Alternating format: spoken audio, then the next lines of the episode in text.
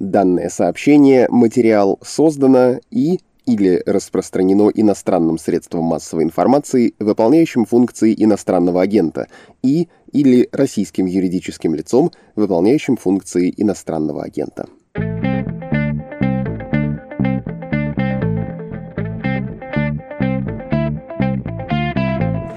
Здравствуйте, это подкаст о новостях, которые долго остаются важными, то есть что случилось. У микрофона Владислав Горин. На этой неделе, 13 декабря, умер кинорежиссер Сергей Соловьев, и тут тегами, самыми распространенными, но не исчерпывающими отметками можно вписать фильм «Асса», «Черная роза. Эмблема печали», «Красная роза. Эмблема любви», «Анна Каренина» и так далее. Поговорим о Сергее Соловьеве с журналистом Юрием Сапрыкиным. Здравствуйте, Юрий. Здравствуйте. Кажется, почти никто об этом не знает. Вы писали и сейчас пишете книгу о Сергее Соловьеве. Мне совершенно несовестно попросить вас рассказать об этой книге, поскольку, повторюсь, кажется, никто почти об этом не осведомлен. Вся эта история началась где-то в середине 2020 года. Мне позвонили мои коллеги из журнала «Сеанс» и сказали, а не хочешь ли ты для нас написать небольшую книжку про какого-то своего любимого кинематографиста? Неважно, актера, режиссера, про кого угодно. Вот у сеанса сейчас выходит серия маленьких черненьких книг. Там Алексей Васильев написал про Брэда Питта, Стас Зеленский про Романа Поланского, там еще кто-то про еще кого-то. И вот не хотел бы ли бы ты в этом принять участие? Я подумал примерно 30 секунд и сказал, что я хочу написать про Соловьева. У меня не было вообще никаких сомнений в том, что при всем богатстве выбора, вот для меня это единственный человек, про которого мне хотелось бы что-то сказать, или даже которому мне хотелось бы что-то сказать. Наверное, главный мотив был в том, что мне кажется, Соловьев для меня и для всех нас сделал что-то хорошее, и хотелось бы сказать ему какие-то слова, которые бы он услышал, которые бы эту благодарность, эту признательность бы выразили. Вот так получилось, что этот мотив, с которого все начиналось, он на этой неделе перестал быть возможным. Книжку я, к сожалению, дописать не успел, и Соловьев ее не увидел, что, конечно, ужасно печально. Осенью прошлого года мы встретились с Сергеем Александровичем. Я провел у него дома много дней, мы проговорили много часов.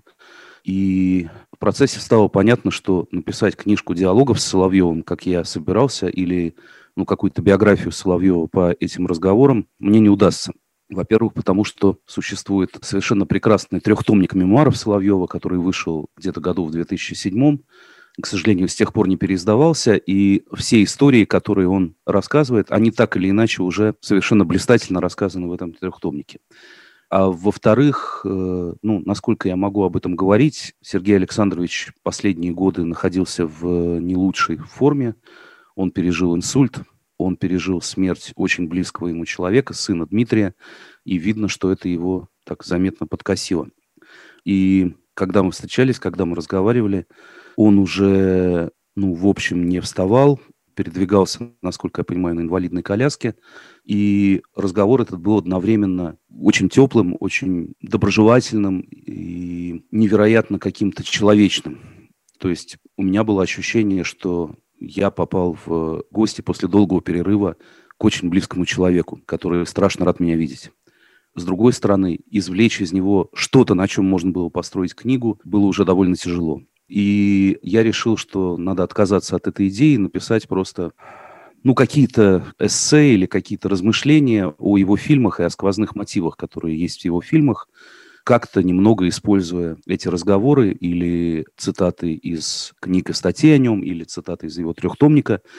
В общем, на это у меня со скрипом ушел вот весь последний год. С остановками, с перерывами, с дописываниями, переписываниями и так далее. И еще раз повторюсь, эта книга почти готова, я ее должен был отправить и должен до сих пор отправить в печать до Нового года. Но так получилось, что ни Сергей Александрович, что самое печальное, ни, в общем, ну, практически никто из э, людей ее пока не видел. Про Соловьева и про то, что он написал мемуары, вообще он периодически давал интервью, и, я бы сказал, довольно здорово рассказывал, в том числе о своей жизни. Вас какая из историй из его биографии впечатляет больше всего? Я врать не буду, я падок на жареные сенсации. Детское знакомство с одним дальневосточным наследным деспотом меня, конечно, так удивило. Меня поражает когда история дышит настолько близко. Вот э, меня, что впечатлило вас? Ну, давайте расшифруем эту историю. Отец Соловьева был генералом НКВД, причем человеком, что называется, сложной судьбы. В годы войны он был начальником контрразведки Северного фронта, кажется, и он влюбился в девушку, которая жила где-то вот в северных этих городах, которые он должен был, ну там, контролировать и за ними надзирать. По-моему, она была уже дочерью репрессированного, в общем, это был такой достаточно неудобный для него в карьерном смысле союз, достаточно тяжелый для нее, но вот так он познакомился, собственно, с будущей матерью Сергея Соловьева.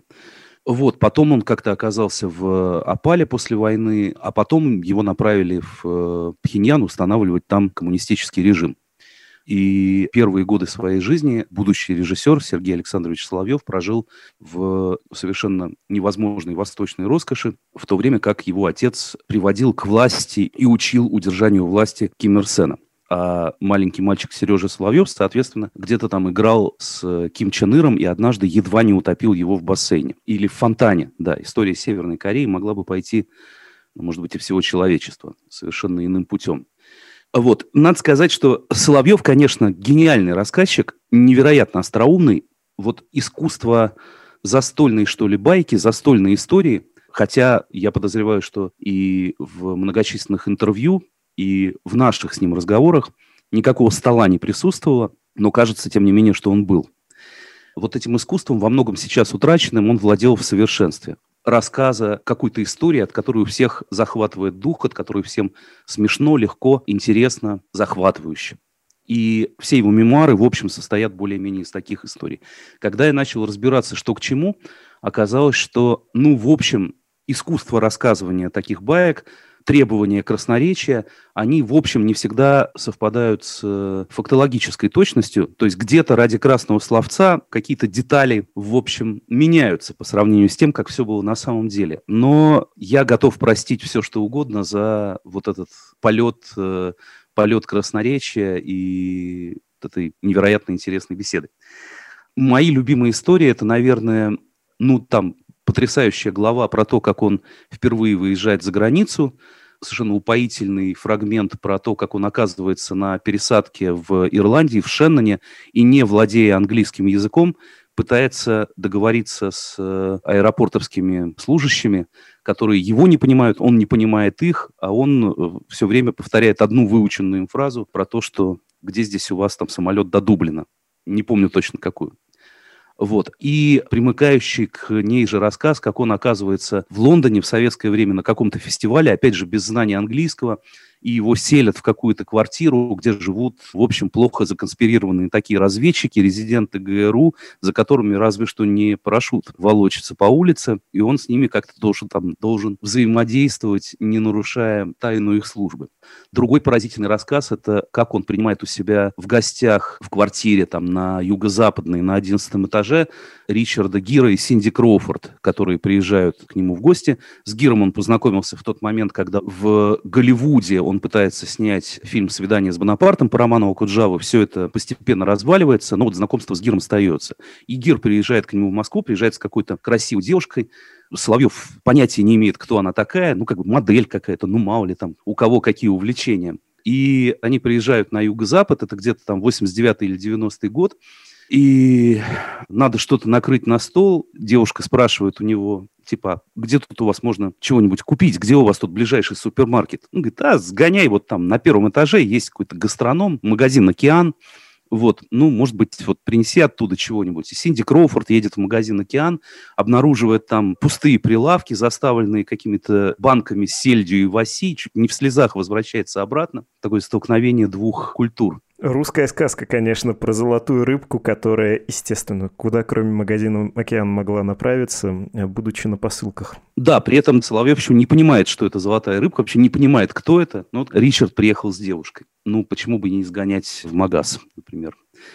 У меня плохо получается пересказывать эти анекдоты. Соловьев делает это гораздо обаятельнее, даже на письме. Я всем могу только посоветовать. Все это лежит на YouTube существует серия передач, те, с которыми я, которые он вел на канале «Культура» в течение многих лет. Это рассказы о разных-разных людях, с которыми его сталкивала судьба в э, кино. Вот. И это тоже какая-то очень важная черта Соловьева. То, что ну вот, казалось бы, да, это кинорежиссер, ну, то есть человек, который должен быть или, по крайней мере, изображать из себя такого творца с большой буквы «Т», как бы с огромным э, эго, с какой-то заразительной силой убеждения, с помощью которой он собирает вокруг себя коллектив, там, немного тиран. Ну, в общем, все мы прекрасно представляем себе, что такое вот эта фигура патриархального старой школы режиссера. Соловьев максимально от этого далек.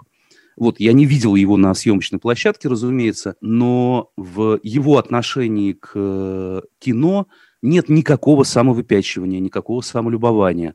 Вообще все, что его интересует, по-моему, это люди, с которыми он сталкивается на площадке. И об этих людях он готов говорить бесконечно. И в этих разговорах столько любви, столько какого-то восторга от того, что судьба тебя свела вот именно с там, Папановым или с Филатовым или с оператором Калашниковым или с кем угодно столько как бы упоения общением с этими людьми. Ну, в общем, это тоже какой-то особенный талант, который в жизни, наверное, редко встречается, а в кино еще реже. Вы сказали в самом начале, что книга ваша эволюционировала в набор эссе про Соловьева, про его фильмы. Ну, вы известный эссеист, э, за это вас многие, в том числе я, и любят. Э, я хотел бы, чтобы вы немножко, может быть, тизером раскрыли черновик вот этого эссе про Сергея Соловьева, поскольку когда вы сказали, вам позвонили и предложили на выбор, в 30 секунд вы назвали именно это имя. Ну, не самый очевидный выбор, честно скажу. У меня были бы другие варианты, и Соловьева, я боюсь, среди них не было бы в любом случае. Ну, так получилось, что я прошел по жизни с э, его фильмами, и это было какое-то длинное путешествие, начиная от вот этого кадра с э, Трубич в венке в «100 днях после детства», который я тоже впервые увидел в каком-то своем глубоком детстве. Это было кино скорее моих родителей или моего старшего брата. Мне оно передалось по наследству. Потом «Чужая белый ребой», «Асса», вообще вся перестроечная трилогия, потом странные фильмы 90-х годов, фильм «Три сестры», фильм о любви, потом «Нежный возраст», который, конечно, был ну, если говорить там о каких-то поколенческих вещах, то, наверное, с нежным возрастом вот у меня самая сильная, что ли, идентификация. Вот, это в наибольшей степени кино, ну, может быть, не про меня, но про людей, с которыми я был знаком, был дружен, с которыми я прожил 90-е или 2000-е годы то, в чем я как-то узнавал свой жизненный опыт, что ли. Вот, и дело даже не в том, что там я смотрел каждый новый фильм. Мало ли у кого я смотрел каждый новый фильм. Дело в том, что в этом кино было что-то, ну, по-человечески мне очень близкое, какое-то легкое дыхание, какое-то присутствие вот такой поэзии, что ли. Ну, вот сейчас часто говорят, что кино Соловьева, оно, видите ли, поэтическое, тоже не совсем понятно, что это означает. Ну, как бы мало ли у кого по ветру развиваются занавески, и все окутано какой-то дымкой. Ну, в общем, приметы поэтического кино, они понятны и легко воспроизводимы. Но у Соловьева дело даже не столько в поэзии, сколько в каком-то поразительном взгляде, можно назвать его утешительным. Это взгляд человека, который, ну, как бы видит всю сложность жизни, видит ее хрупкость, ее недолговечность, как будто смотрит на нее в тот момент, когда эта жизнь заканчивается. И вот этот последний взгляд, последние мгновения сна за секунду до пробуждения, вот они окутаны какой-то невероятной нежностью и принятием жизни во всей ее сложности. Это такой пушкинский талант, на самом деле. Ну, то есть в России есть много там типов или архетипов гения, есть люди, которые закапываются в мрачные глубины в психике, есть люди, которые пытаются выстроить какую-то гигантскую систему и объяснить все о том, как устроен мир и как устроен человек. А есть люди вот такой гармонии, да, люди принятия, люди нахождения какой-то красоты и нежности во всем великом и малом, мимолетном и вечном, и в том, как это все соединяется. Вот Соловьев – это человек, конечно, вот такого пушкинского типа. И я, в общем, ну так познакомился ты с ним по-человечески вот ровно прошлой осенью, не считая каких-то мимолетных э, эпизодов встреч, которые были до того. Но для меня всегда он был как друг, что ли, да. Вот он своими фильмами со мной разговаривал как самый-самый добрый знакомый. И еще раз говорю, мне хотелось бы, я не знаю, насколько это удастся, и, к сожалению, опять же, ничего этого он не увидит, но мне хотелось бы вернуть ему тот долг, все то хорошее, все то теплое, радостное, сложное и странное, что я от него получил. Раз вы хотели это сказать, в том числе даже ему самому, очевидно, что это не очевидная какая-то истина. И, наверное, пришла пора мне, как самозванцу, разоблачиться, ну или можно другое уничижительное, более уничижительное слово подыскать, там дурак, невежда, что угодно.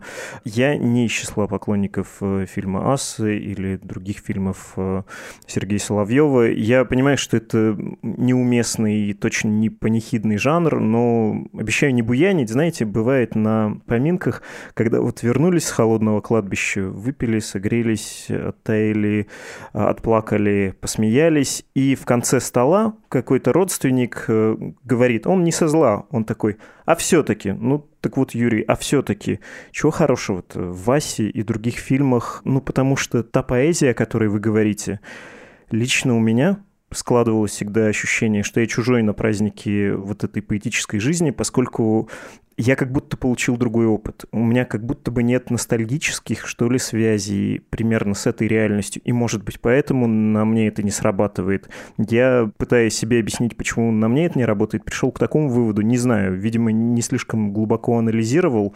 Как полагаете, почему есть такие инвалиды, как я? Да нет, вы совершенно не инвалид, и мне кажется, то, что вас не цепляет асса, это ничего плохого о человеке не говорит. Все мы вольны там, любить или не любить в искусстве то, что нам близко, и это разное. Другое дело, что ну, для меня Соловьев совершенно не сводится к Ассе, и, может быть, это не самое интересное, что в нем сейчас есть, потому что Асса, конечно, ну, она вот из там, фильма, который вот ты смотришь на экране и видишь на экране, этот фильм очень не совпадает с мифом о нем и с впечатлением, которое осталось от него в памяти вот этого поколения. Я бы сказал, что какой-то вот сокрушительный и разрушительный эффект, который произвела Асса, он очень плохо вяжется с той вот этой элегичной, заснеженной, запутанной во многом историей, которую мы видим сейчас на экране. Непонятно, из-за чего был весь сырбор. Кажется, что вот это эффектное появление Цоя в финале, оно и тогда и потом постфактум в воспоминаниях оно перевесило все остальное, что в этом фильме было. Ну или там серьга в ухе бананана, какие-то такие вещи. Они были настолько, ну как бы эффектными, настолько неожиданными, что все, что от этого фильма осталось в памяти, это вот их неожиданность и связанные с этим какие-то сильные эмоции. Вообще интересно, что по осени я читаю один небольшой курс в одном высшем учебном заведении, где мы смотрим позднесоветские или постсоветские фильмы и разговариваем про них со студентами вот меня в какой-то момент прям поразило то, что Асса для них выглядит сейчас, ну, каким-то совершеннейшим ретро. Вот, наверное, они смотрят этот фильм с тем же чувством, что я в свои там 20 с чем-то лет смотрел, ну, не знаю, фильм там Куцеева «Июльский дождь» или «Мне 20 лет». То есть это что-то совсем из прошлой жизни. Можно понять, что в момент появления этого кино людей как-то задевало или поражало, но ну, примерить это на себя совершенно невозможно. Вот. И эти моменты неожиданности, то, что с экрана звучит песня «Старик Козлодоев», сейчас, честно говоря, ну, как бы трудно кого-то этим удивить. Вообще, сама музыка Гребенщикова, она уже проходит по разряду глубокого ретро. Поэтому Асу ее, конечно, ну как бы время с одной стороны развернуло совершенно иной стороной. Можно сейчас как-то освободиться от этого впечатления там революционности и эстетического шока и посмотреть это как э, ну вот такую заснеженную элегию о том, что все проходит, о том, как вдруг в жизни сталкиваются какие-то разные полюса, несовместимые друг с другом люди, как это все приводит к какому-то короткому трагическому замыканию, и, и оно тоже проходит, и оно тоже будет засыпано вот этим странным ялтинским снегом. Ну да, то есть, с одной стороны, можно посмотреть это не как кино про перестройку или не как кино про какую-то эстетическую революцию, а с другой стороны, становится понятно, что Соловьев в кассе совершенно не сводится. И я бы сказал, что мои любимые фильмы это скорее «Спасатель», с одной стороны, «Чужая белый ребой», и «Черная роза. Эмблема печали». Это три очень разных фильма, которые, опять же, очень сложно. Э, часто говорят, что вот Соловьев, он отразил свое время. Вот в его фильмах оказался вот запечатлен дух этого времени. Ничего там не запечатлено. Окей, там «Черная роза», ну, в ней еще есть вот какой-то перестроечный такой сумбур и бред. Там действительно схвачена вот эта какая-то веселая неразбериха, которая в этот момент происходит вокруг а, скажем, «Спасатель» или «Чужая белая», да и вообще соловьевское кино, они существуют как бы вне времени.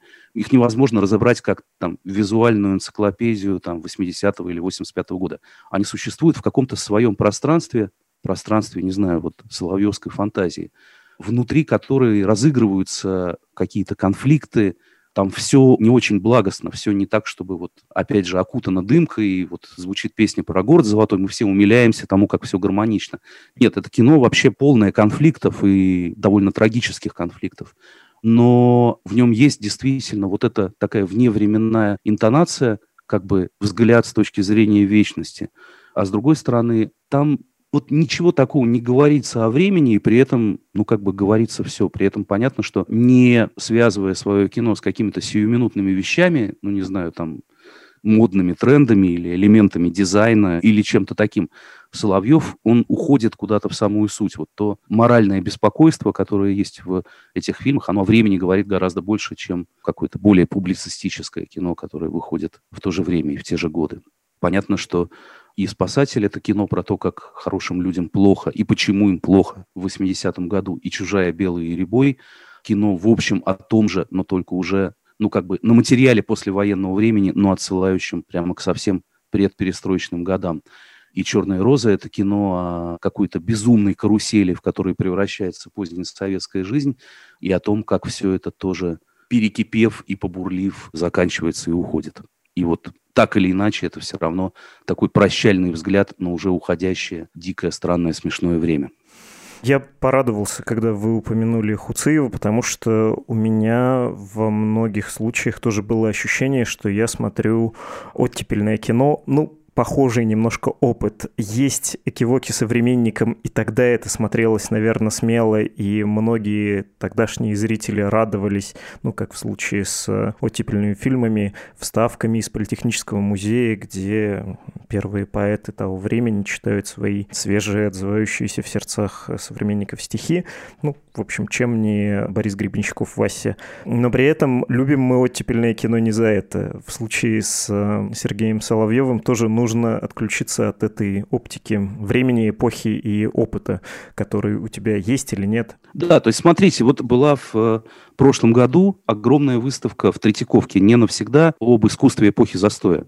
И она очень здорово придумана. Вот зал про какие-то религиозные поиски, вот зал, где все рисуют деревню, вот зал про какое-то экзистенциальное отчуждение. Дальше ты попадаешь в последний зал, а в нем крутится вот эта пластинка с пальмой из фольги которая стоит в комнате у Бананана, и на стене Цой вот так по кругу поет песню «Мы ждем перемен». То есть как бы это такой символический конец застоя.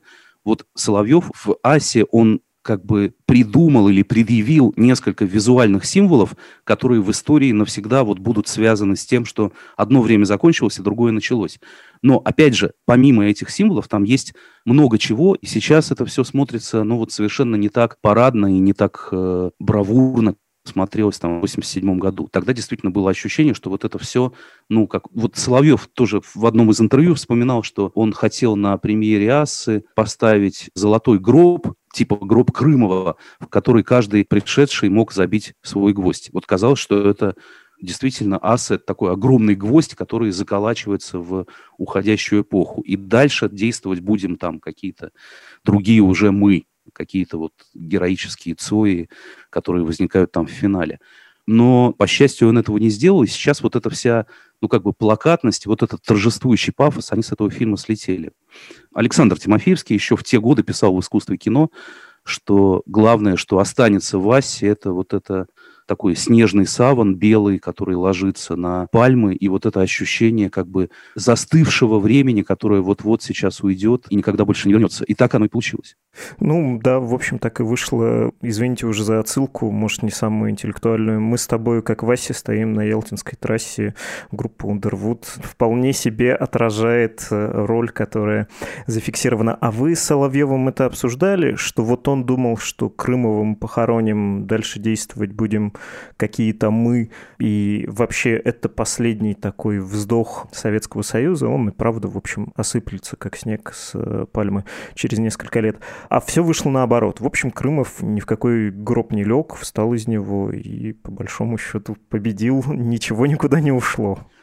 Ну, мы с ним немножко это обсуждали и в разных интервью. Он об этом говорит, и в э, книжке, в трехтомнике он довольно открыто об этом пишет, что там же помимо Ассы Соловьев был на самом деле таким настоящим прорабом перестройки, то есть он секретарь Союза кинематографистов, собственно, вот этот знаменитый пятый съезд 86-го, кажется, года, когда внезапно делегаты съезда кинематографистов начинают говорить без цензуры о том, что у них там на самом деле болит, вот вместо каких-то заранее утвержденных докладов начинают говорить, что давайте там вернем фильмы, которые легли на полку, давайте выпустим их в прокат, давайте отменим цензуру, давайте то и это. И они совершенно неожиданно переизбирают тогдашнее кинематографическое начальство. И вместо Льва Кулиджанова первым секретарем становится Элем Климов. Вот это предложение провести свободные выборы не по списку, который там им прислан со Старой площади или из КГБ, а вот, ну, как бы свободно выдвинуть кандидатов.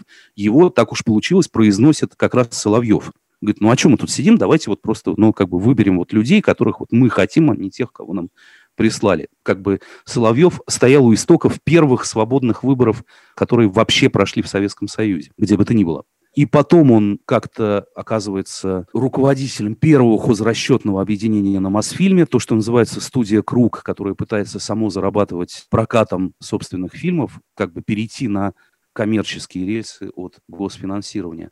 Потом он вообще в начале 90-х оказывается, собственно, первым секретарем Союза кинематографистов и президентом Московского кинофестиваля, в общем, каким-то очень важным кинематографическим начальником, которому мало чего удается достичь, и в какой-то момент его на этих постах сменяет Никита Михалков и уже как бы навсегда.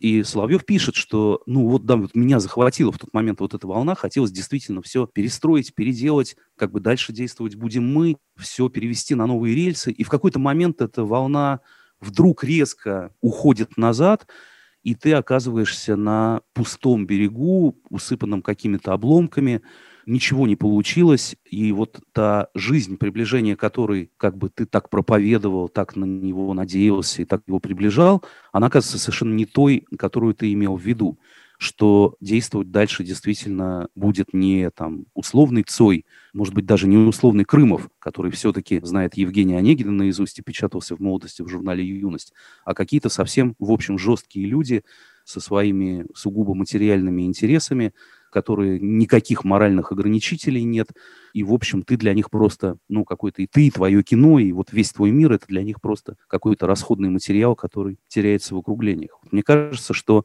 разочарование, которое настигло Соловьева, оно случилось где-то в середине 90-х годов, когда стало понятно, что построилось что-то совсем другое, чем то, на что мы надеялись и на что мы рассчитывали, вот выбирая новое начальство Союза кинематографистов.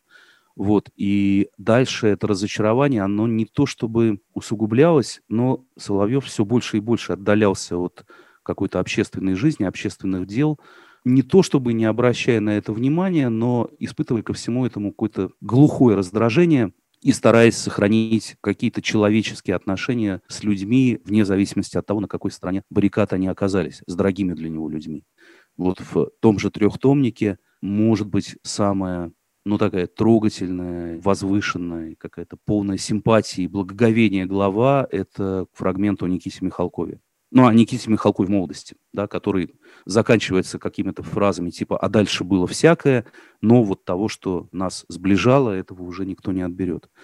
Вот мне кажется, что оборотной стороной этого разочарования в том, куда все повернулось, было вот желание сохранить то человеческое, то важное в отношениях с людьми, что было и что вот этими новыми общественными поворотами все сильнее и сильнее оказывается разрушено.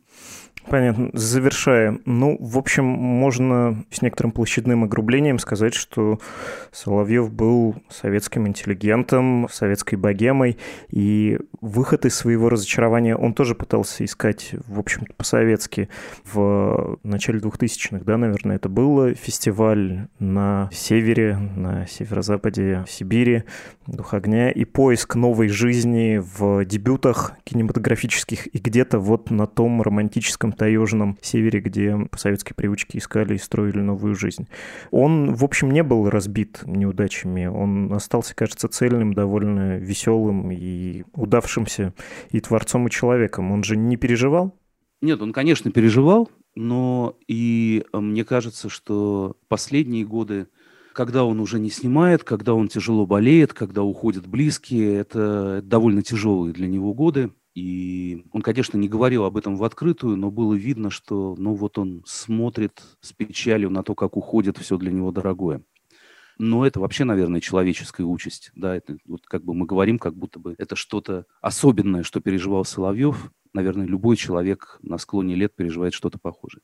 Но вообще, конечно, это человек поразительного жизнелюбия и какого-то радостного принятия жизни. Поэтому действительно он до последнего что-то делал, он снимал, он делал эти фестивали, он записывал телепередачи. Вот, кстати, последний цикл этих передач на культуре он пишет уже после всех этих инсультов, уже там его привозят в студию на коляске, и он, может быть, не так искрометно, как раньше, но все-таки что-то рассказывает про дорогих ему людей. Он в сентябре 2020 года набирает новый курс режиссерский в Авгике. Вот сейчас эти ребята, насколько я понимаю, на втором курсе. Они остались без своего мастера.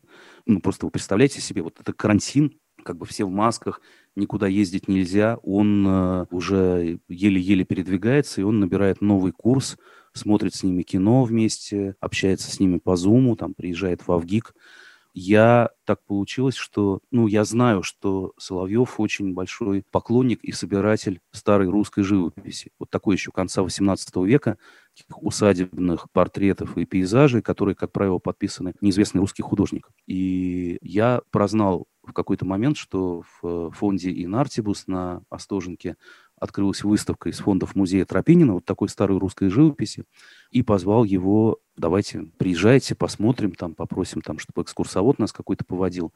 Он приехал вместе со всем своим курсом. То есть он вот как бы на инвалидной коляске, его туда везут, и вместе с ним там 20 молодых людей, которым он что-то даже не рассказывает, а вот передает какие-то эманации, какие-то излучения. Вот он останавливается перед этими картинами и как-то вот так машет руками, от чего-то что-то про эти картины должен понять.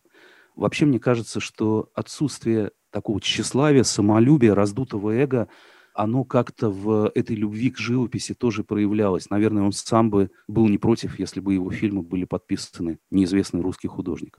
Вот, и вы сказали, что он советский интеллигент, и что он все переживает как советский интеллигент. На самом деле в нем удивительно мало советского. Он русский интеллигент, и все переживает как русский интеллигент. И даже то, что он в моменты каких-то общественных переломов оказывается на высокой трибуне или где-то там на воображаемой баррикаде, а потом уходит в Чехова, уходит в какое-то такое вечное, вневременное русское наследие, это тоже в каком-то смысле чеховская черта. Он э, почти никогда не занимался таким, ну, как бы советским самообманом или советским пусканием пыли в глаза – или советскими колебаниями вместе с линией партии, или попыткой построить такую, ну, как бы, карьеру чиновничью, он максимально далек от этого, хотя жизнь его и в эти сферы тоже заносила, но далек от этого вот так же, по тем же причинам, как далек от этого какой-нибудь чеховский интеллигент. Для него достаточно что-то в своем частном пространстве делать, где он мог бы передавать вот это свое восхищение жизнью, благоговение перед жизнью и печаль от того, что эта жизнь уходит. И это то, что и составляло, ну там, не фестивали, не премии, не какие-то там тусовки, а вот, вот это было главным. Несмотря на всю его общительность, жизнелюбие и способность вот закручивать вокруг себя такие разные вихри. Но главное было это, мне кажется. Спасибо огромное, Юрий. Спасибо вам. Это был журналист Юрий Сапрыкин, книгу которого о Сергее Соловьеве мы ждем.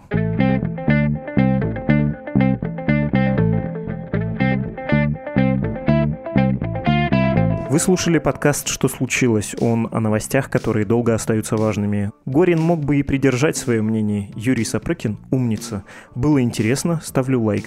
Такого и другого типа сообщения вы можете оставить под этим выпуском на YouTube, канал подкаста «Медузы», и на подкаст-платформах. Многие из них позволяют и лайкать, и оставлять комментарии. Ну, вообще, в любом случае имеет смысл подписаться в подкаст-агрегаторах на «Что случилось», даже если вы не хотите слушать каждый выпуск, но ведь хоть один из пяти выпусков в неделю может вас вдруг заинтересовать, всегда лучше иметь выбор. Пожертвование для «Медузы» легко, просто и безопасно можно оформить на страничке support.meduza.io. Еще раз, Первое слово support. S как доллар, U как улыбка, 2П как русская «р», а «орт» как «der Ort», немецкое существительное, означающее слово «место». С вами были я, Владислав Горин, редактор подкаста Лора Суслова, автор музыки Виктор Давыдов. До скорого. Thank